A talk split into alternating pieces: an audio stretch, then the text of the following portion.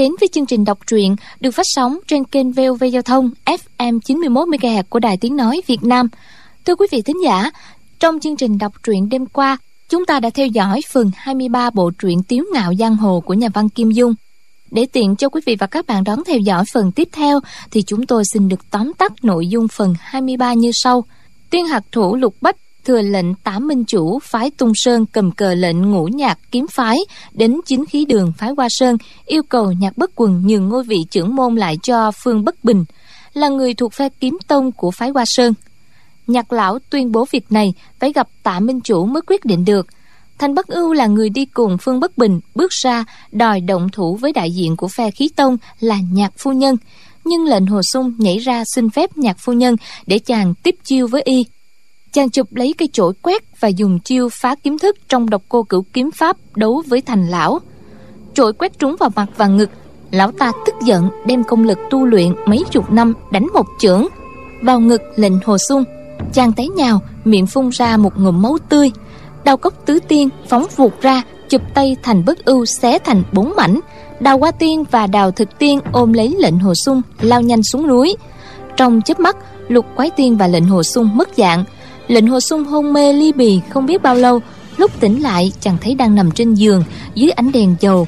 Đầu cốc lục tiên đứng quanh đầy vẻ quan hoài và ra chiều thân thiết, nhưng miệng họ không ngớt tranh luận, cãi nhau chí chóe, cùng đưa tay truyền nội công thượng thừa, trị thương cho chàng. Sáu luồng khí nóng đi khắp cơ thể và xung khắc nhau, tạo thành một màn tra tấn khó chịu đến cực điểm.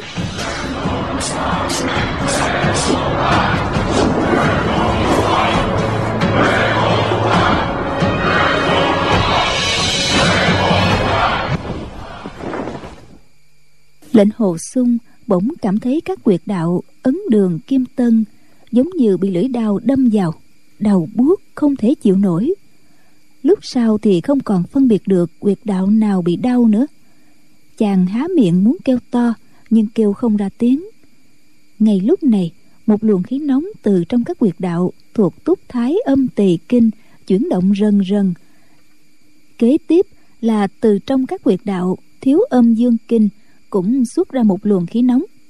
Hai luồng chân khí hỗ tương xung kích nhau. Trải qua không biết bao lâu, lại có ba luồng khí nóng không giống nhau chui vào trong các quyệt đạo của chàng. Lệnh hồ sung đau đớn vô cùng, khó chịu khôn tả.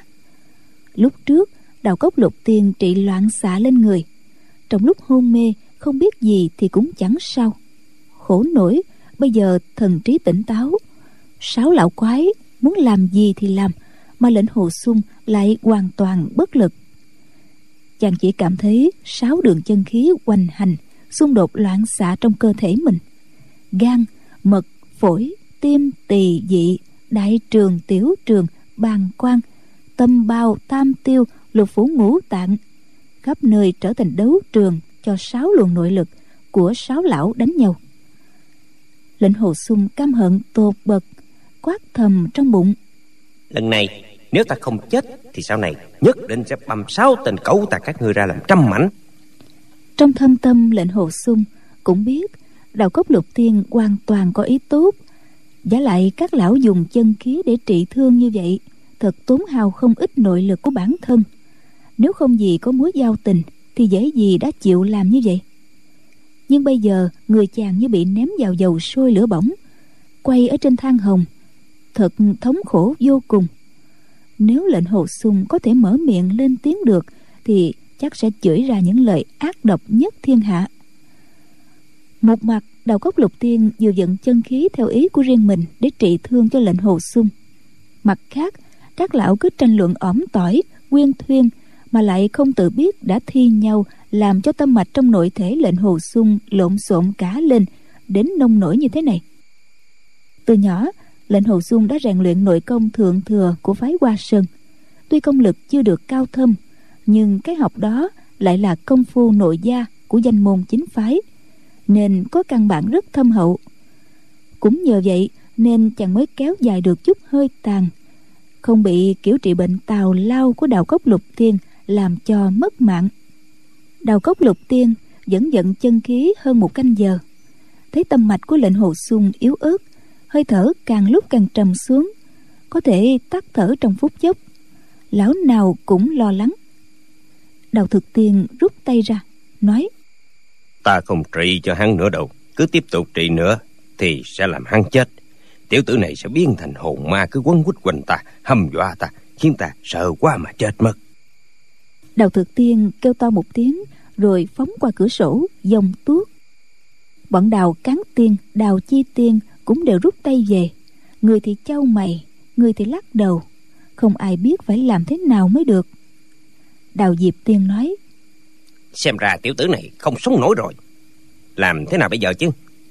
Đào cán tiên nói các người á về nói lại với tiểu nico là hắn bị gã thấp lùng đánh cho một chưởng chịu đựng không nổi nên chết rồi. Bọn ta vì hắn mà báo thù và đã xe xác gã lùn đó ra thành bốn mảnh. Đào căng tiên nói có nên kể lại cái chuyện bọn ta dùng chân khí trị thương cho hắn hay không? Đào cán tiên nói. Chuyện này á giảng lần không được nói. Đào căng tiên lại nói. Nhưng nếu uh, tiểu ni cô hỏi tại sao bọn ta không tìm cách trị thương cho hắn thì phải trả lời như sau đây. Đào cán tiên trả lời. Bọn ta chỉ nói trị thì cũng đã trị rồi nhưng trị không khỏi vì hắn bị nội thương nặng quá. Đào cán tiên lại nói thiếu ni cô á chắc sẽ mắng bọn đào cốc lục tiên toàn là đồ vô dụng không bằng sáu con chó. Đào cán tiên cả giận nói lớn. Thiếu ni cô chửi bọn ta là sáu con chó ư thật là vô lý. Đào cán tiên nói. Tiểu ni cô không có chửi ta chỉ đoán vậy thôi. Đào cán tiên vẫn còn tức giận nói. Tiểu ni cô sẽ không chửi thì tại sao người dám đoán vậy? Đào cán tiên nói. Cũng không chừng cô ta sẽ chửi cũng nên. Đào cán tiên lại hỏi. Cũng không chừng sẽ chửi. Người dám nói càng như vậy hay sao? Đào cán tiên đáp.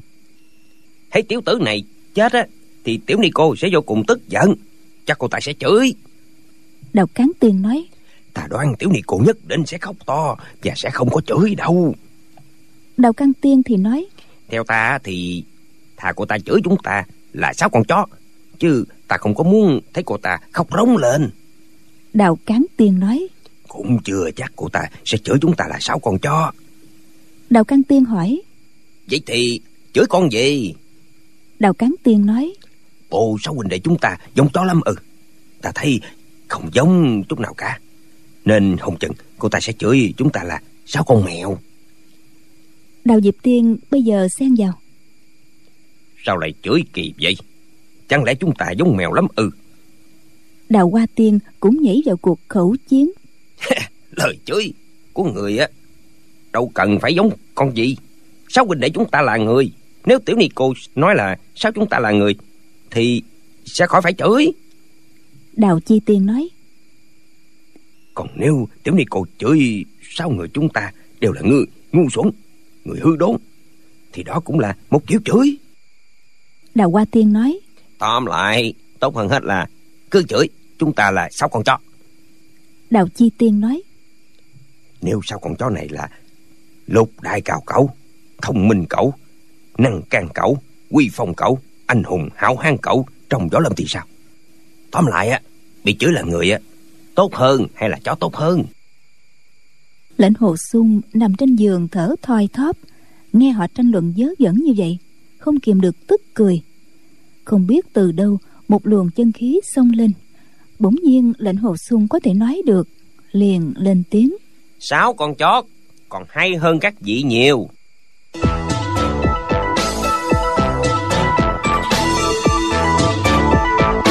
Đào cốc ngũ tiên vô cùng kinh ngạc chưa nói được tiếng nào thì đã nghe đào thực tiên ở bên ngoài cửa sổ hỏi vào.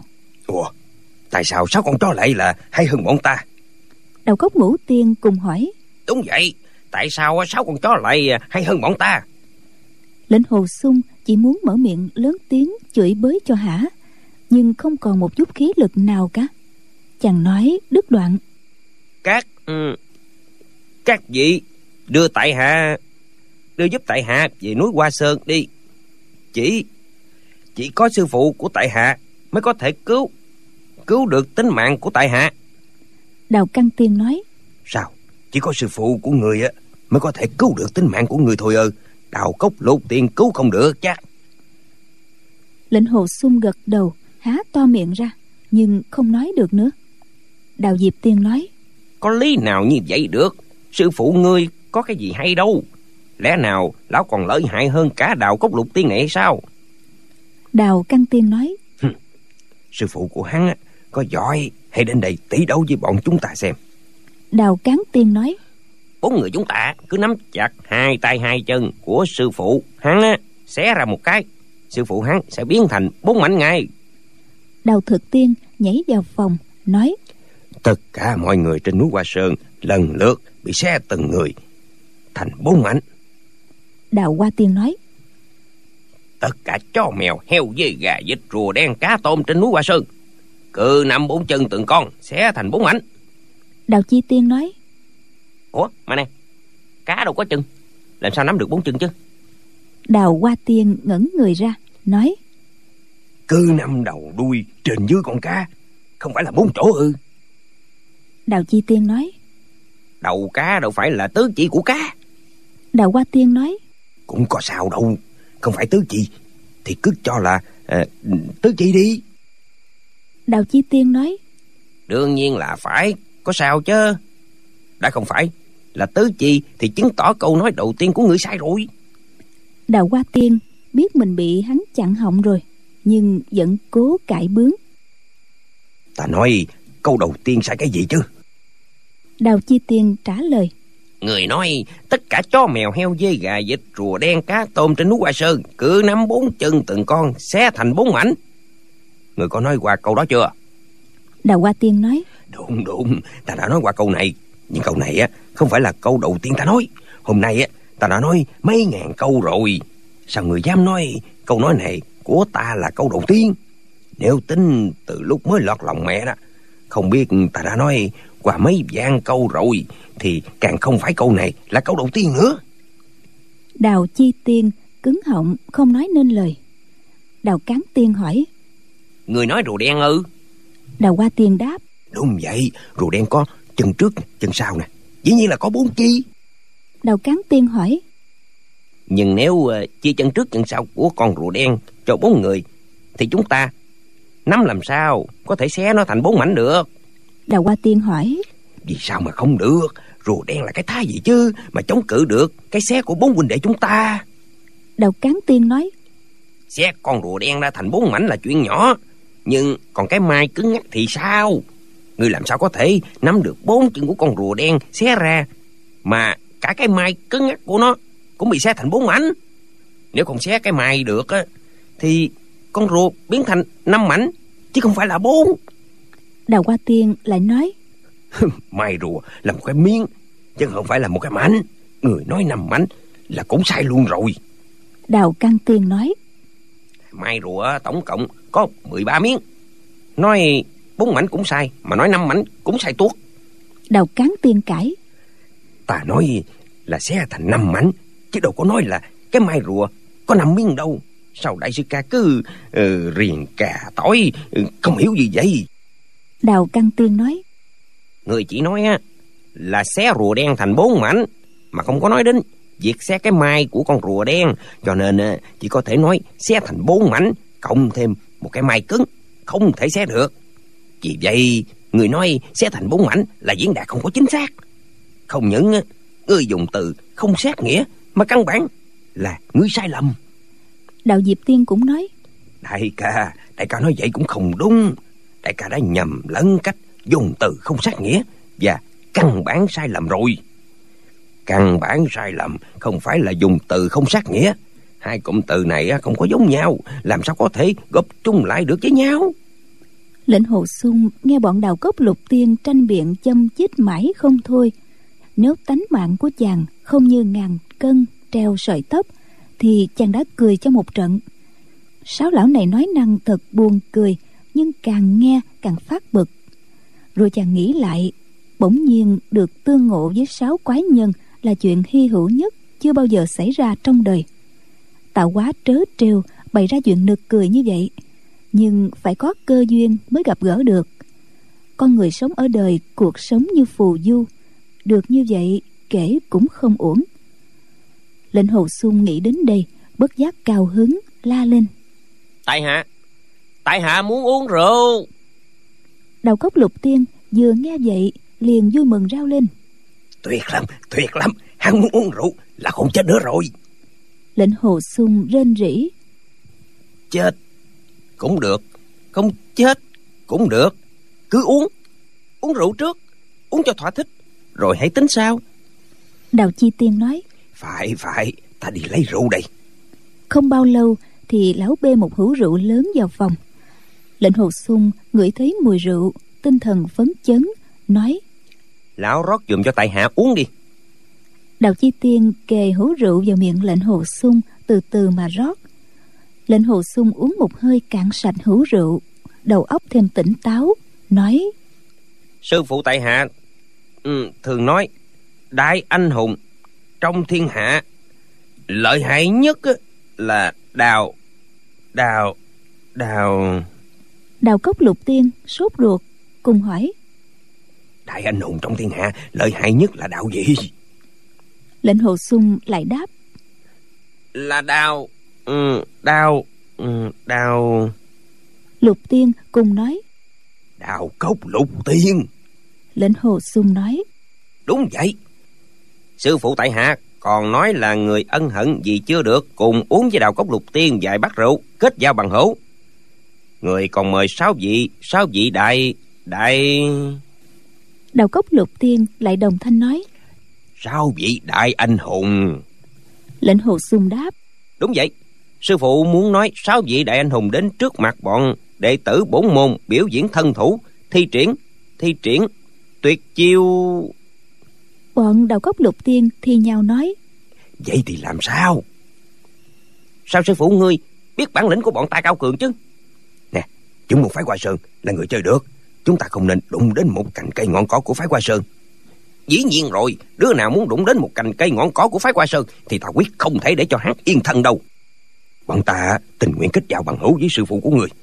Bây giờ ta lên núi hoa sơn đi. Lệnh hồ sung liền tiếp lời. Đúng vậy. Bây giờ ta lên núi hoa sơn đi. Đào cốc lục tiên liền khiêng lệnh hồ sung lên đường đến hoa sơn. Đi được nửa ngày bỗng đào căn tiên la lên. Chao ôi không được rồi. Tiểu ni cô bảo chúng ta đem tiểu tử này về gặp cô ta. Sao lại khiến hắn ngược lên núi hoa sơn? Nếu không đưa tiểu tử này đi gặp tiểu ni cô ha không phải là chúng ta lại lại thắng thêm một trận nữa ư? Ừ. liên tiếp thắng liền hai trận mà không thấy xấu hổ hay sao? Đào cán tiên nói lần này đại ca nói đúng quá. Chúng ta đem hắn về gặp tiểu ni cô trước rồi hãy lên núi hoa sơn sau để khỏi bị thắng thêm một trận nữa. Sáu người liền quay người lại đi về hướng nam. Lệnh hồ sung sốt ruột hỏi tiểu ni cô muốn gặp người sống hay muốn gặp người chết đào căn tiên nói đương nhiên là muốn gặp tiểu tử còn sống nha không cần gặp tiểu tử đã chết ngõm lệnh hồ sung nói các vị không đưa tại hạ lên núi hoa sơn thì tại hạ lập tức tự dẫn nội lực cho đứt hết kinh mạch chết luôn. Đào thực tiên vui mừng nói hay lắm. Phép luyện nội công cao thâm đã làm đứt hết kinh mạch như vậy là cái mà ta muốn học hỏi cho được á. Đào cán tiên nói thấy người luyện thành môn công phu này á thì lúc đó tự người sẽ chết. Vậy thì luyện nó để làm gì? Lệnh hồ sung thở hồng hộc nói môn này cũng có ích lắm. Nếu bị người bị người bức bách sống không bằng chết khổ não vô cùng. Chỉ bằng á tự dẫn công uh, cắt đứt kinh mạch chết vậy mới sướng. Đào cốc lục tiên biến sắc cùng hạ giọng an ủi tiểu ni cô muốn gặp người quyết không có ác ý gì đâu. Bọn ta cũng đâu có bức bách người. Lệnh hồ sung thở dài nói. Hmm, tùy sao vậy? Có hảo tâm nhưng tại hạ chưa bẩm rõ với sư phụ. Để được sư phụ lão nhân gia cho phép vậy thì tại hạ thà chết chứ không có nghe theo các vị giá lại sư phụ và sư nương của tại hạ vẫn muốn gặp sáu vị sáu vị vô địch um, vô địch đương thời đương thời đại đại đại. Đào cốc lục tiên đồng thanh nói đại anh hùng. Lệnh hồ xuân gật đầu. Đào căn tiên nói được bọn ta đưa ngươi về qua sơn một chuyến. Vài canh giờ sau cả bọn bảy người đã đến hoa sơn. Bọn đệ tử hoa sơn thấy bảy người đến liền chạy nhanh về bẩm báo cho nhạc bất quần hai vợ chồng nhạc bất quần biết sáu quái nhân này đã cướp lệnh hồ sung mang đi, nay lại quay về, thì không khỏi kinh hãi. Liền dẫn bọn đệ tử ra đón. Đào gốc lục tiên đi rất nhanh. Hai vợ chồng nhạc bất quần vừa ra khỏi chính khí đường thì đã thấy sáu người đang đi trên con đường rải đá xanh tiến vào. Hai người trong bọn khiêng một cái giá dài. Lệnh hồ sung thì đang nằm trên cái giá. Nhạc phu nhân vội chạy ra xem thấy hai má của lệnh hồ sung sâu hoắm da mặt vàng giọt. Bà đưa tay ra xem mạch của hắn cảm thấy dường như mạch đập tán loạn tính mệnh rất nguy hiểm. Bà kinh hãi gọi xuân nhi xuân nhi! Lệnh hồ sung mở mắt ra gọi khẽ sư sư nương. Mắt nhạc phu nhân nhòa lệ nói xuân nhi sư nương sẽ báo thù cho ngươi. Soạt một tiếng bà rút trường kiếm ra khỏi vỏ toàn nhắm vào đào hoa tiên đang khiêng cái giá mà đâm. Nhạc bất quần dội la lên. Hoàng đa. Lão cung tay hướng về đào cốc lục tiên nói sao vị đại gia quan lâm hoa sơn tại hạ không kịp ra nghìn tiếp xin miễn thư cho. Không biết cao danh quý tính của sáu vị là gì thuộc môn phái nào đào cốc lục tiên nghe lão hỏi vậy, vừa tức giận, vừa thất vọng vô cùng. Họ đã nghe lệnh hồ xuân nói rằng, nhạc bất quần vô cùng ngưỡng mộ sáu huynh đệ họ. Nào ngờ, câu đầu tiên lão nói ra khỏi miệng là hỏi cao danh quý tính. Rõ ràng là lão không biết cái cốc gì về đạo cốc lục tiên cả. Đào căn tiên nói, nghe nói, ngươi vô cùng khâm phục ngưỡng mộ sáu huynh đệ chúng ta. Chẳng lẽ chuyện này không đúng hay sao? Chẳng lẽ người ít hiểu biết vậy sao? Đạo cán tiên thì nói. Người á đã từng nói đại anh hùng trong thiên hạ lợi hại nhất là đạo cốc lục tiên. Đúng rồi nhất định là người đã ngưỡng mộ đại danh đạo cốc lục tiên đã lâu như sấm dậy bên tai. Lại chưa nhận biết chúng ta là đạo cốc lục tiên. Thôi thì cũng không có trách được. Đào chi tiên nói. Nhị ca hắn đã nói là ân hận chưa được cùng với đạo cốc lục tiên uống vài bát rượu kết giao bằng hữu bây giờ sáu huynh đệ chúng ta đã đến hoa sơn vậy mà hắn không tỏ ra vui mừng. Lại không thèm mời chúng ta uống rượu. Thì ra hắn đã nghe danh của lục tiên nhưng không biết mặt. Thật là buồn cười. Nhạc bất quần nghe vậy cũng chẳng hiểu ức giáp gì. Lão lạnh lùng nói. Các vị là đào cốc lục tiên nhạc mổ là kẻ phàm phu tục tứ đầu dám kết giao với sáu vị tiên nhân.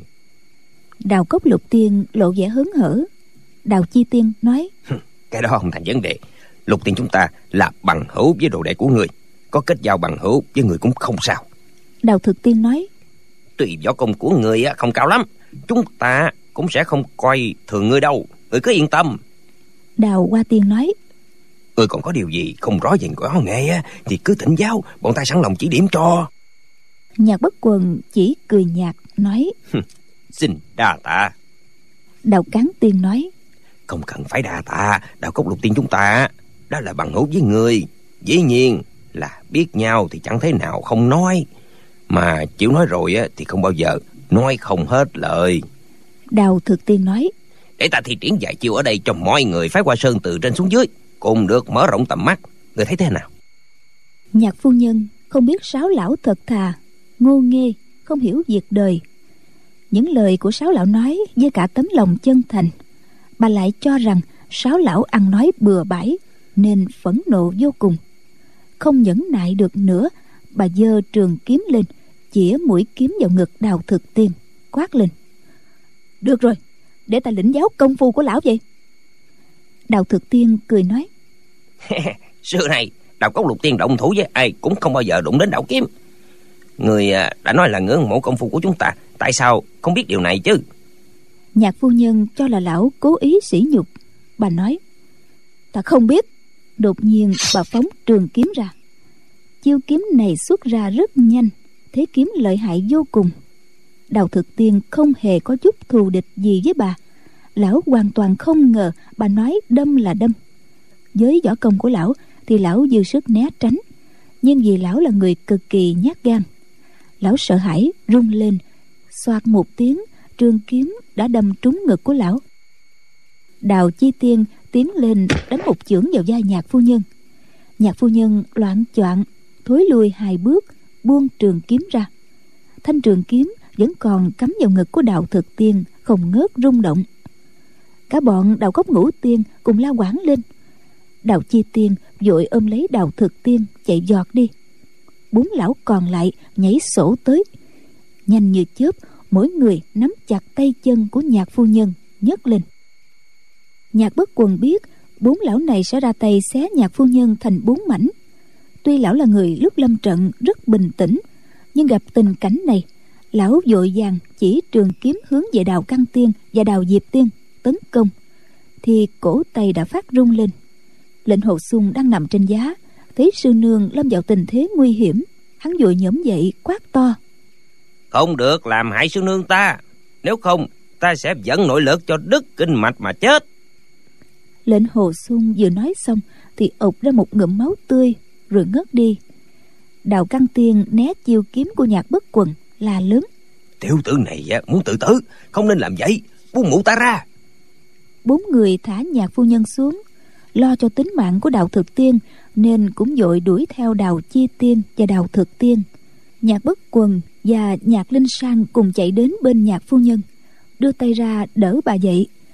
Nhạc phu nhân đứng lên vừa kinh hãi vừa tức giận tột bật mặt không còn một chút máu người run lẩy bẩy nhạc bất quần nói khẽ sư muội không nên tức giận chúng ta nhất định sẽ trả thù. Sáu tên này là những tay đại địch may mà sư muội đã giết được một tên. Nhạc phu nhân nghĩ lại thảm trạng thành bất ưu hôm kia bị đào cốc lục tiên xé xác. Tim bà đập càng nhanh hơn run run nói chuyện này chuyện này.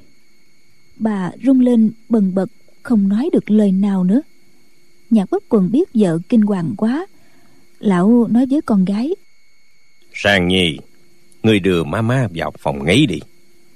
Lão cúi xuống thăm thương thế của lệnh hồ sung. Thấy mặt và ngực hắn dính đầy máu tươi hơi thở yếu ớt thở ra thì nhiều mà hít vào thì ít. Xem chừng khó sống nổi. Nhạc bất quần đưa tay đặt lên nguyệt linh đài sau lưng của lệnh hồ sung. Muốn dùng nội công thâm hậu của mình để kéo dài tính mệnh của hắn. Nhưng lão vừa dẫn khí thì cảm thấy mấy luồng nội lực kỳ bí trong người lệnh hồ sung đánh ngược trở lại. Suýt chút nữa, bàn tay của lão bị đánh văng ra. Lão không kìm được sự kinh ngạc khi phát hiện mấy luồng nội lực kỳ quái trong cơ thể lệnh hồ sung chúng đang tự vận hành hỗ tương xung đột nhau quyết liệt.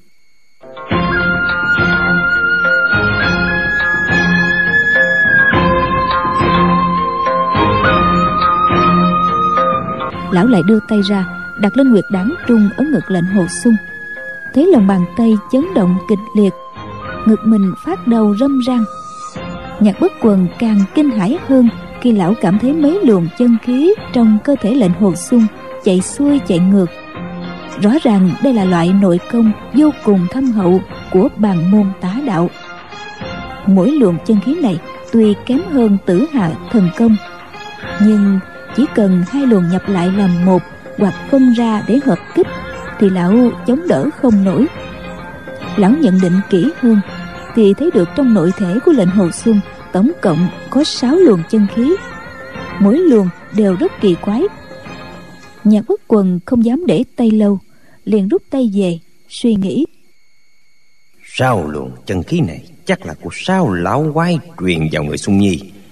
Tầm địa của sao lão quái này thật là hiểm ác. Chúng đem sao luồng nội lực của mình để tra tấn sung nhi, cho sung nhi đau khổ. Muốn sống cũng không được, muốn chết cũng không xong lão châu mày lắc đầu. Bảo cao căn minh và lục đại hữu khiêng lệnh hồ xuân vào nội đường, rồi đi thăm nhạc phu nhân. Nhạc phu nhân vừa trải qua một trận kinh hồn, ngồi ở góc giường nắm tay con gái, sắc mặt vẫn còn xám xanh, lòng hồi hộp bất an. Vừa thấy nhạc bất quần, bà liền hỏi, xuân nhi làm sao rồi? Thường thế có đáng ngại không? Nhạc bất quần đem tình trạng sáu luồng chân khí bàn môn xung đột với nhau trong người lệnh hồ xung ra, kể lại. Nhạc phu nhân nói, bây giờ cần phải quá tán từng luồng một của sáu luồng chân khí bàn môn, nhưng mà không biết có còn kịp nữa không? Nhạc bất quần ngẩng đầu trầm ngâm, một lúc sau mới nói, sư muội sư muội nghĩ thử xem, sao lão quái này hành hạ sung nhiên như vậy là có dụng ý gì? Nhạc phu nhân nói xem ra bọn họ muốn xuân nhi khuất phục chịu thua đây hoặc là để bức bách để tra hỏi điều cơ mật gì đó của phái ta. Xuân nhi nó thà chết chứ không khuất phục. Cho nên sáu lão quỷ sứ này dùng hình phạt thảm khốc để tra tấn nó. Nhạc bất quần gật đầu nói ừ có thể là như vậy. Nhưng phái ta đâu có điều gì cơ mật mà sao lão quái này không hề quen biết vợ chồng ta. Lại cũng không thù quán gì. Chúng bắt lệnh hồ sung đem đi, rồi lại đem về. Là tai làm sao chứ? Nhạc phu nhân nói, chỉ e là bà liền cảm thấy nhận định của mình cũng không đúng, nên lắc đầu nói, cũng chưa chắc là đúng. Hai vợ chồng nhạc bất quần nhìn nhau, không nói, mỗi người cùng châu mày suy nghĩ nhạc linh sang nói xen vào. Tuy là phái của ta không có điều gì cơ mật, nhưng võ công qua sơn, thiên hạ đều biết đến. Sáu lão quái này bắt giữ đại ca, có thể là để bức bách hỏi những điều tinh yếu của kiếm pháp và khí công của phái mình. Nhạc bất quần nói, điều này ta cũng đã nghĩ qua, nhưng nội công của sung nhi luyện chưa cao thâm. Còn sáu lão quái này nội công rất thâm hậu, nhìn là biết ngay. Còn về ngoại công thì đường lối võ công của sao lão quái không ăn nhập chút nào với qua sơn kiếm pháp, nên không thể vì điều này mà chúng hao hơi tốn sức bức hỏi sung nhi. Giả lại, nếu muốn bức hỏi, thì nên đưa hắn rời xa qua sơn, rồi dùng hình phạt mà bức bách. Tại sao bọn chúng lại mang hắn về lại qua sơn? Nhạc phu nhân nghe giọng nói của chồng càng lúc càng khẳng định. Hai vợ chồng đã chung sống nhiều năm, nên bà biết lão đã giải tỏa được mối nghi ngờ. Liền hỏi tóm lại là vì lý do gì? Vẻ mặt nhạc bất quần nghiêm nghị chậm rãi nói bọn họ muốn mượn thường thế của sùng nhi để làm hao tổn nội công của ta. Nhạc phu nhân giật nảy người nói đúng rồi. Đại ca vì muốn cứu tính mạng của sung nhi tất nhiên sẽ dùng nội công quá tán sáu luồng chân khí của chúng. Đợi đến lúc đại công sắp hoàn thành sáu lão quái sẽ đột ngột hiện thân dùng kế dĩ giật đãi lao để đưa chúng ta vào chỗ chết. Bà ngừng lại một lúc rồi nói tiếp. Ê, mai mà bây giờ chỉ còn lại ngủ quái. Sư ca vừa rồi rõ ràng chúng đã bắt được tiểu muội. Sao vừa nghe xuân nhi quát lên một tiếng thì bọn chúng thả tiểu muội ra vậy? Bà liền nghĩ đến sự việc hiểm nguy vừa rồi, lòng vẫn chưa hết sợ, giọng nói vẫn còn run nhạc bất quần nói, ta cũng đã nghĩ đến nguyên nhân của chuyện này. Tiểu muội đã giết một người của chúng, mối thâm thù đại hận này không thể bỏ qua. Nhưng chúng lại sợ xuân nhi vận nội lực, làm đứt hết kinh mạch để tự tử, nên chúng liền tha hiền muội ra. Hiền muội nghĩ xem, nếu không phải bọn chúng có mưu đồ trọng đại thì lục quái hà tật phải tiếc mạng sống của sung nhi. Nhạc phu nhân lẩm bẩm. Thật là nham hiểm, thật là độc ác. Bà nghĩ, bốn quái vật này đã xé xác thành bất ưu. Chúng ra tay tàn nhẫn mà, thật hiếm thấy trong gió lâm hai ngày nay nhớ lại mà tim vẫn còn đập loạn xạ. Chúng vừa đến quấy nhiễu thì đã ngăn chặn được chuyện phong bất bình muốn cướp đoạt ngôi vị trưởng môn và cũng đồng thời quét luôn được bọn lục bách xuống núi. Sáu lão quái này tạm thời giải quyết được một sự phiền phức cho phái hoa sơn. Nào ngờ, chúng lại lên hoa sơn sinh sự khiêu chiến. Không biết sư ca có liệu đoán được điều đó không nữa? Bà nói, sư ca không thể dùng nội lực để trị thương cho sung nhi được. Tuy nội lực của tiểu muội không bằng sư ca, nhưng hy vọng cũng có thể tạm thời giúp hắn giữ lại được tính mạng. Bà nói xong liền đi ra khỏi phòng. Nhạc bất quần gọi. Sư muội. Nhạc phu nhân quay lại. Nhạc bất quần lắc đầu nói. Không được vô ích thôi. Chân khí bản môn của bọn lục quái rất thâm hậu. Nhạc phu nhân nói chỉ có tử hà công của sư ca mới có thể giải trừ được phải không? Vậy thì phải làm sao? Nhạc bất quần nói chỉ còn cách do dẫm từng bước. Trước tiên phải làm cho sung nhi giữ lại được hơi thở, rồi hãy tính tiếp. Như vậy mới không tốn phí nhiều nội lực. Ba người đi vào phòng lệnh hồ sung đang nằm. Nhạc phu nhân thấy hơi thở của hắn chỉ còn thoi thóp, không kìm được nước mắt tuôn rơi. Toàn đưa tay ra bắt mạch hắn. Nhạc bất quần liền đưa tay ra cản. Lão lắc đầu, rồi buông tay bà ra. Lão áp hai bàn tay vào hai bàn tay của lệnh hồ sung từ từ truyền nội lực vào. Nội lực của lão và các luồng chân khí trong người lệnh hồ sung đụng nhau. Toàn thân nhạc bất quần bị chấn động. Mặt lão bừng lên sắc tía. Lão lùi lại một bước. Bỗng nhiên lệnh hồ sung mở miệng nói lâm lâm sư đệ đâu? Nhạc linh sang lấy làm lạ hỏi đại sư ca tìm tiểu lâm tử làm gì? Lệnh hồ sung vẫn nhắm nghiền mắt nói phụ thần hắn lúc lâm chung có lời chuyện chuyển cho hắn. Ta vẫn chưa nói lại với hắn. Ta sắp chết rồi. Mau mau gọi hắn đến đây. Nhạc linh sang nước mắt đầm đìa ôm mặt chạy ra khỏi phòng. Bọn đệ tử phái hoa sơn đều đứng ở ngoài cửa. Lâm bình chi vừa nghe nhạc linh sang gọi liền chạy vào phòng. Đến bên giường lệnh hồ sung nói đại sư ca mong đại sư ca bảo trọng thân thể. Lệnh hồ sung nói. Lâm sư đệ đó ừ. Lâm bình chi đáp. Chính là tiểu đệ đây. Lệnh hồ sung nói. Lệnh lệnh tôn lúc sắp qua đời ta ở ở bên cạnh. Lệnh tôn muốn ta nói với người nói nói. Lệnh hồ sung nói đến đây thì hơi thở đã yếu dần. Mọi người nín thở trong phòng không có một tiếng động. Qua một lúc lâu, lệnh hồ sung từ từ hít vào một hơi, rồi nói tiếp. Lệnh tôn nói có một vật ở trong ngôi nhà cũ. Ngôi nhà cũ, ngõ hướng ngõ hướng dương. Muốn muốn người giữ gìn cho tốt, nhưng nhưng không được mở mở ra xem nếu không nếu không quả quạng vô cùng. Lâm bình chi ngạc nhiên hỏi. Ngôi nhà cũ ở ngõ hướng dương ư. Chỗ đó không còn ai nữa. Không có vật gì quan trọng. Gia gia bảo tiểu đệ không thể mở ra xem vật gì. Lệnh hồ sung nói. Ta không biết. Gia gia người chỉ nói hai câu như vậy. Hai câu này muốn ta nói lại cho ngươi. Ngoài ra không còn nói gì nữa. Họ đã đã chết rồi. Thanh âm của lệnh hồ sung càng nhỏ đi. Bốn người đợi một lúc lâu lệnh hồ sung vẫn không nói thêm được lời nào.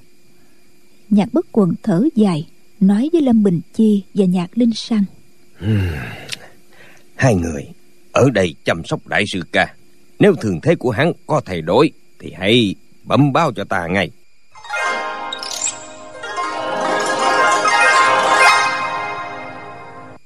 lâm bình chi và nhạc linh sang cùng dạ.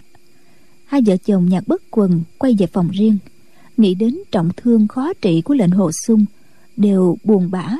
Hai hàng nước mắt chảy dài trên má nhạc phu nhân. Nhạc bất quần nói tiểu muội đừng buồn nữa. Chúng ta phải trả môi thù cho sung nhi. Nhạc phu nhân nói lục quái đã dùng độc kế như vậy thì nhất định sẽ quay trở lại nếu chúng ta chạm trán với chúng tuy là chưa chắc bị thua nhưng mà bất trắc có thể xảy ra. Nhạc bất quần lắc đầu nói bốn chữ chưa chắc bị thua nói sao dễ quá. Nếu vợ chồng ta địch với ba lão thì cũng tạm tạm còn địch với bốn lão có lẽ sẽ thua. Cả năm lão cùng xông lên. Hmm. lão vừa nói vừa lắc đầu. Nhạc phu nhân vốn thừa hiểu hai vợ chồng bà không phải là địch thủ của năm quái nhân này. Nhưng bà biết, chồng mình mấy năm gần đây đã luyện được tử hà thần công, thì công lực đã tăng tiến rất nhiều. Có thể may ra dựa vào đó để chống đỡ. Nghe lão nói như vậy, bà rất lo lắng, hỏi, vậy vậy chúng ta phải làm sao? Chẳng lẽ đành bó tay chịu chết? Nhạc bất quần nói, sư muội đừng thối chí bậc đại trượng phu phải biết khi nào tiến khi nào lùi. Sự thắng bại không thể tính toán trong nhất thời. Quân tử bao thù mười năm chưa muộn. Nhạc phu nhân nói sư ca nói chúng ta nên trốn đi à? Nhạc bất quần nói không phải là chạy trốn mà là tạm thời lẩn tránh. Địch nhiều ta ít. Vợ chồng chúng ta chỉ có hai người làm sao địch nổi năm người liên thủ? Huống chi tiểu muội đã giết chết một lão quái là chúng ta đã chiếm được thượng phong rồi. Có tạm thời lẩn tránh, cũng không làm mất hoài danh của phái hoa sơn. Giả lại, chỉ cần chúng ta không ai nói ra, thì người ngoài làm sao biết được chuyện này? Nhạc phu nhân ngạn ngào nói, tuy tiểu muội đã giết một lão quái, nhưng mà tính mạng của xuân nhi khó bảo toàn. Cũng cũng coi như quề đi. Xuân nhi à bà ngừng một lúc, rồi nói tiếp. Theo như sư ca nói, thì chúng ta cùng đem xuân nhi đi, rồi từ từ tìm cách trị thương cho hắn. Nhạc bất quần trầm ngâm, không nói. Nhạc phu nhân sốt ruột hỏi, sư ca không muốn đem xuân nhi đi à? Nhạc bất quần nói, thường thế của xuân nhi rất nặng, chúng ta phải đi nhanh. Mà đem hắn theo thì không được nữa canh giờ. Hắn đã mất mang rồi nhạc phu nhân nói, vậy vậy phải làm sao? Không còn cách nào để cứu xuân nhi sao? Nhạc bất quần thở dài nói, ôi, hôm đó ta đã muốn truyền tứ hà thần công cho hắn. Đâu ngờ hắn lại loạn tưởng tâm tư lạc vào ma đạo của phe kiếm tông.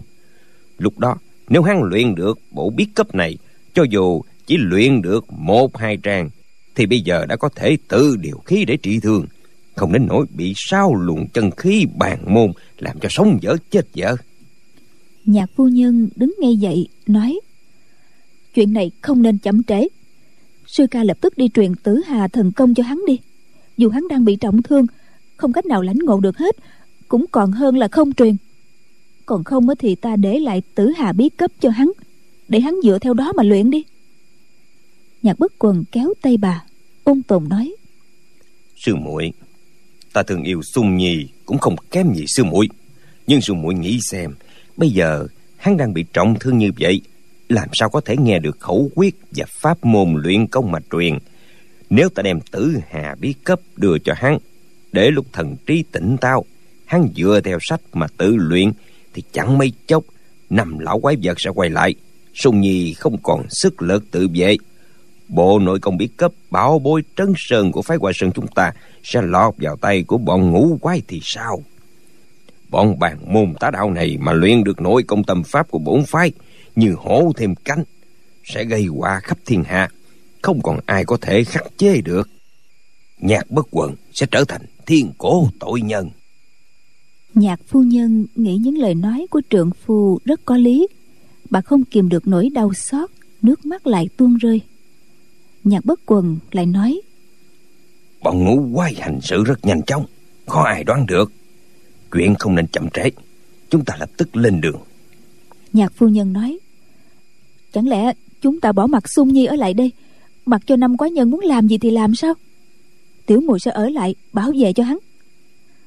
Bà nói xong, biết mình nhất thời nêu ra ý kiến của nữ nhi thường tình, không xứng với thân phận qua sơn nữ hiệp của mình. Nếu bà ở lại thì chỉ uổng phí thêm một mạng làm sao có thể bảo vệ cho lệnh hồ sung nổi? Huống hồ, nếu bà đòi ở lại, thì trượng phu và con gái làm sao chịu xuống núi? Bà vừa sốt ruột, vừa đau lòng, không dằn được cơn xúc cảm, nước mắt tuôn xuống như mưa. Nhạc bất quần lắc đầu, thở dài. Lão mở cái gối, lấy ra một cái hộp thiết dẹp dẹp. Bật nắp hộp ra, lấy một cuốn sách bìa gấm, cất vào trong túi trước ngực rồi đẩy cửa đi ra.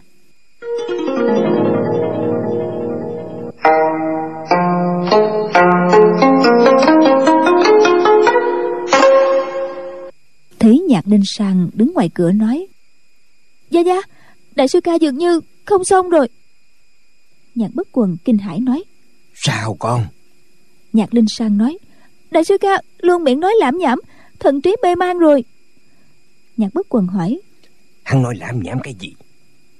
Mặt nhạc linh sang ửng đỏ cô nói hài nhi không nghe rõ đại sư ca nói lãm nhảm cái gì nữa. Nguyên trong người lệnh hồ sung bị sáu luồng chân khí của đạo cốc lục tiên giao đấu kịch liệt. Trong lúc mơ màng thấy nhạc linh sang đứng trước mặt chàng không thể kiềm chế được nỗi lòng cho nên đã buộc miệng nói tiểu sư muội ta ta đau khổ vì nhớ tiểu sư muội quá có phải tiểu sư muội yêu lâm sư đệ nỡ bỏ mặt ta ư? Nhạc linh sang dặn lần không ngờ lệnh hồ xuân lại hỏi cô câu này trước mặt lâm bình chi. Bất giác hai má cô ửng hồng vô cùng thẹn thùng. Lệnh hồ xuân lại nói tiếp. Tiểu sư muội từ thuở nhỏ ta và tiểu sư muội cùng lớn lên cùng vui chơi cùng luyện kiếm. Ta ta không biết có điều gì có lỗi với tiểu sư muội mà tiểu sư muội giận ta. Tiểu sư muội muốn đánh, muốn chửi ta thì thì cứ lấy kiếm đâm lên người ta vài nhát. Ta sẽ không một lời oán hận. Chỉ xin tiểu sư muội đừng lạnh nhạt, không ngó ngàng gì đến ta. Đã mấy tháng nay, chàng chất chứa những lời ấy trong lòng. Không biết đã đắn đo, nghĩ đi nghĩ lại bao nhiêu lần. Khổ nổi, lúc thần trí tỉnh táo, dù có gặp chỉ một mình nhạc đinh sang, chàng cũng quyết không dám nói ra bây giờ chàng hoàn toàn không tự kiềm chế được thổ lộ lòng mình ra hết. Lâm bình chi rất bẽn lẽn nói khẽ. Tiểu đệ đi ra ngoài một chút. Nhạc linh sang nói không không người nên ở đây chăm sóc cho đại sư ca. Cô mở cửa chạy đến bên ngoài phòng của phụ mẫu. Nghe song thân đang nói tới chuyện dùng tử hà thần công trị thương cho đại sư ca cô không dám vào làm gián đoạn câu chuyện của phụ mẫu bèn đứng ngoài cửa đợi. Nhạc bất quần nói người đi truyền hiệu lệnh của ta bảo mọi người tập hợp ở chính khí đường. Nhạc linh sàng đáp dạ nhưng mà còn đại sư ca thì sao? Ai trong nôm đại sư ca? Nhạc bất quần nói người bảo lục đại hữu chăm sóc cho hắn. Nhạc linh sang dạ rồi liền đi truyền hiệu lệnh. Trong phút chốc bọn đệ tử phái hoa sơn đã xếp hàng theo thứ tự đứng ở chính khí đường. Nhạc bất quần ngồi vào ghế chính giữa, nhạc phu nhân ngồi ở bên cạnh. Nhạc bất quần đảo mắt nhìn, thấy bọn đệ tử đều tụ họp đầy đủ, trừ lệnh hồ sung và lục đại hữu ra. Lão nói, trong các vị tiền bối đời trước của phái ta, có những vị lúc luyện công đã lầm đường lạc lối, cứ mê muội chuyện luyện kiếm pháp mà sao lãng khí công. Họ không biết võ công thượng thừa trong thiên hạ đều phải lấy khí công làm căn bản. Nếu luyện khí công không đến nơi đến chốn, thì dù kiếm pháp có tinh thâm đến đâu đi nữa, cũng không thể đạt đến đỉnh cao được. Nhưng đáng buồn là các bậc tiền bối này cố chấp, mê muội, không chịu tính ngộ. Tự làm theo ý mình, còn tự lập thành một tông gọi là hoa sơn kiếm tông. Trong khi đó, công phu chính tông của phái ta là hoa sơn khí tông. Hai phe khí tông và kiếm tông tranh chấp nhau mấy chục năm, làm trở ngại việc phát dương quan đại của phái ta. Thật là đáng buồn. Lão nói đến đây rồi thở dài. Nhạc phu nhân thầm nghĩ, chẳng mấy chốc, năm lão quái đó sẽ đến đây. Vậy mà sư ca còn chậm rãi kể lại chuyện xưa làm gì? Bà liếc trượng phu một cái, chứ không dám nói xen vào. Thuận mắt nhìn ba chữ lớn chính khí đường trên tấm biển treo ở sảnh rồi thầm nghĩ. Năm xưa, khi ta mới vào học kiếm ở hoa sơn, tấm biển trên sảnh đường đề bốn chữ lớn, kiếm khí sung tiêu. Bây giờ đổi lại là chính khí đường. Còn tấm biển kia không biết biến đâu mất rồi. Ôi, lúc đó ta mới chỉ là một tiểu a đầu 13 tuổi. Bây giờ thì lại nghe nhạc bất quần nói tiếp nhưng phải trai chinh tà. Cuối cùng rồi cũng phân minh. 25 năm về trước, phe kiếm tông thất bại thê thảm, ra khỏi phái hoa sơn để sư phụ chấp chưởng chức trưởng môn cho đến ngày nay. Không ngờ mấy hôm trước lại có bọn khí đồ phong bất bình, thành bất ưu, không biết dùng thủ đoạn gì để lừa gạt lòng tin của tả minh chủ. Minh chủ ngũ nhạc kiếm phái lấy được cờ lệnh đến đòi trả lại chức trưởng môn bổn phái. Nhiều việc rắc rối nảy sinh. Ngũ phái mà họp lại thì chỉ thêm lăm lời. Từ lâu, ta đã muốn nhường ngôi vị cho người hiền tài để yên tâm thanh nhàn nghiên cứu tâm pháp khí công thượng thừa của bổn phái. Nhưng đâu có ai chịu gánh cái gánh nặng khó nhọc thay ta. Ồ, đó là chuyện có cầu cũng không được lão nói đến đây lại ngừng một lúc. Cao căn minh tiếp lời. Sư phụ bọn khí đồ phong bất bình của phe kiếm tông đã đi vào đường tà thì chẳng khác gì bọn cháu đồ của ma giáo. Họ muốn trở lại gia nhập bổn môn thì gian lần không được. Làm sao có thể để mặc cho họ mê muội tiếp nhận chưởng môn của bổn phái? Bọn lao đức nặc lương phát thì đối tử cũng đồng thanh nói. Quyết không để cho bọn cuồng vọng to gan này đạt được mục đích mưu đồ nhạc bất quần, thấy tinh thần của bọn đệ tử mạnh mẽ, liền mỉm cười nói. Việc ta làm hay không làm, chức chướng môn, thực sự chỉ là chuyện nhỏ. Nhưng nếu bọn khí đồ tà đạo của phe kiếm tông dẫn dắt bổn phái, đem gió học tinh thâm từ mấy trăm năm truyền lại của phái hoa sơn quý diệt trong sớm tối, thì khi chúng ta chết đi, còn mặt mũi nào dám nhìn liệt đại tiền bối của bổn phái? Mà tên tuổi của phái hoa sơn từ nay trên giang hồ cũng không ai thèm đếm xỉa đến nữa. Bọn lao đức nặc cùng nói dạ phải dạ phải. Vậy thì làm sao bây giờ mới được? Nhạc bất quần nói chỉ vài tên lẻ thẻ cỡ khi đồ phong bất bình phe kiếm tông thì cũng chẳng ngại gì. Nhưng vì chúng đã xin được cờ lệnh của ngũ nhạc kiếm phái lại cấu kết với những nhân vật của các phái tung sơn thái sơn hành sơn thì chúng ta không thể xem thường được. Cho nên lão ngừng lại đưa mắt nhìn bọn đệ tử rồi nói tiếp. Chúng ta phải lập tức lên đường đến tung sơn gặp tá minh chủ để cùng lý luận với lão.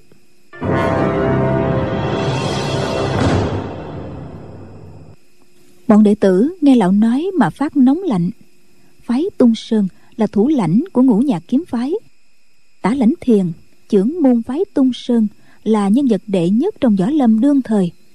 Võ công của lão đã đạt đến mức xuất thần nhập hóa, mưu trí lại cơ biến hơn người. Giang hồ hễ nghe đến ba chữ tả minh chủ thì không ai không khỏi kiên dè. trong võ lâm mà nói đến hai chữ công bằng thì không thể nhận xét một vài câu là xong chuyện. Lời nói mà không hợp nhau thì thường phải dùng đến đao kiếm để giải quyết. Bọn đệ tử đều nghĩ tuy võ công của sư phụ cao cường, nhưng cũng chưa chắc là đối thủ của tả minh chủ. Huống hồ các đệ tử của tả minh chủ, có hơn 10 người được võ lâm xưng tụng là tung sơn thập tam thái bảo. Đại tung dương thủ phí bần tuy đã chết rồi, nhưng còn lại đến 12 người. 12 người này đều là những cao thủ võ công trác tuyệt. Bọn đệ tử đời thứ hai của phái hoa sơn quyết không phải là đối thủ của họ. Chúng ta thiếu suy nghĩ mà lên núi tung sơn sinh sự, há không phải là liều lĩnh lắm ư? Tuy bọn đệ tử nghĩ như vậy, nhưng không ai dám mở miệng lên tiếng. Nhạc phu nhân nghe trượng phu nói, ngấm ngầm khen là diệu kế. Bà nghĩ, kế này của sư ca thật là tuyệt diệu. Chúng ta vì ẩn tránh đào cốc ngũ quái mà bỏ núi qua sơn chạy đi, thì ngày sau giang hồ biết được chuyện này. Phái qua sơn ta còn mặt mũi nào nữa? Nhưng nếu lên tung sơn hỏi lý hỏi lẽ thì người ngoài biết được sẽ khâm phục chúng ta có dũng khí, nhận thức ừ, đúng đắn. Tả minh chủ không phải là người ngu ngốc, không hiểu lý lẽ. Lên tung sơn chưa chắc đã phải chết, không chừng còn có đường để quay về nữa. Bà liền nói, đúng vậy, bọn phong bất bình cầm cờ lệnh của ngũ nhạc kiếm phái lên qua sơn gây rắc rối. Biết đâu cờ lệnh này do chúng ăn trộm mà có. Dù cho cờ lệnh này đúng là do tả minh chủ ban ra đi nữa nhưng chuyện môn hộ của phái hoa sơn chúng ta, phái tung sơn bất tất phải quan tâm. Tuy phái tung sơn người đông thế mạnh, tả minh chủ võ công tuyệt thế, nhưng phái hoa sơn chúng ta thà chịu chết chứ không chịu khuất phục. Nếu ai nhát gan sợ chết, cứ ở lại đây cũng được. Bọn đệ tử không ai chịu thừa nhận mình nhát gan sợ chết, cho nên đều nói, sư phụ và sư nương có mệnh hệ gì? Đệ tử, dẫu nhảy vào, dầu sôi lửa bỏng, quyết cũng không từ nhạc phu nhân nói, vậy thì tốt lắm. Chuyện này không nên chậm trễ. Tất cả đi thu xếp. Trong vòng nửa canh giờ nữa, chúng ta lập tức xuống núi. Bà liền đi thăm lệnh hồ sung. Thấy hắn thở thoi thóp, có thể chết trong khoảnh khắc. Bà rất đau lòng, nhưng đào cốc ngũ tiên không biết lúc nào sẽ trở lại, nên không thể vì một mình lệnh hồ sung mà khiến cho toàn phái hoa sơn bị tuyệt diệt bà gọi lục đại hữu đem lệnh hồ xuân vào trong tiểu xá, ở phía sau để chăm sóc. Bà nói, đại hữu à chúng ta vì chuyện tồn vong của bổn phái, phải lên tung sơn đấu lý với tả minh chủ một phen. Chuyến đi này rất nguy hiểm. Chỉ mong sao sư phụ ngươi chủ trị được chính nghĩa, bình an trở về. Thương thế của sung nhi rất trầm trọng, ngươi phải cố gắng chăm sóc y. Nếu có ngoại địch đến các người phải nhẫn nhục nhường nhịn đừng để uổng phí tính mạng. Lục đại hữu dạ một tiếng mà đôi mắt đẫm lệ.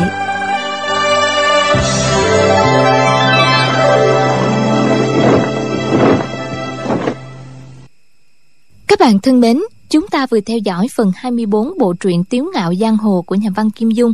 Mời quý vị và các bạn đón theo dõi phần tiếp theo được phát sóng vào lúc 23 giờ đêm mai trên kênh VOV Giao thông FM 91 MHz của Đài Tiếng nói Việt Nam.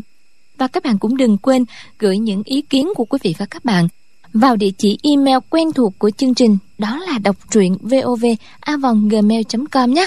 Đến đây thì xin được chào tạm biệt và hẹn gặp lại.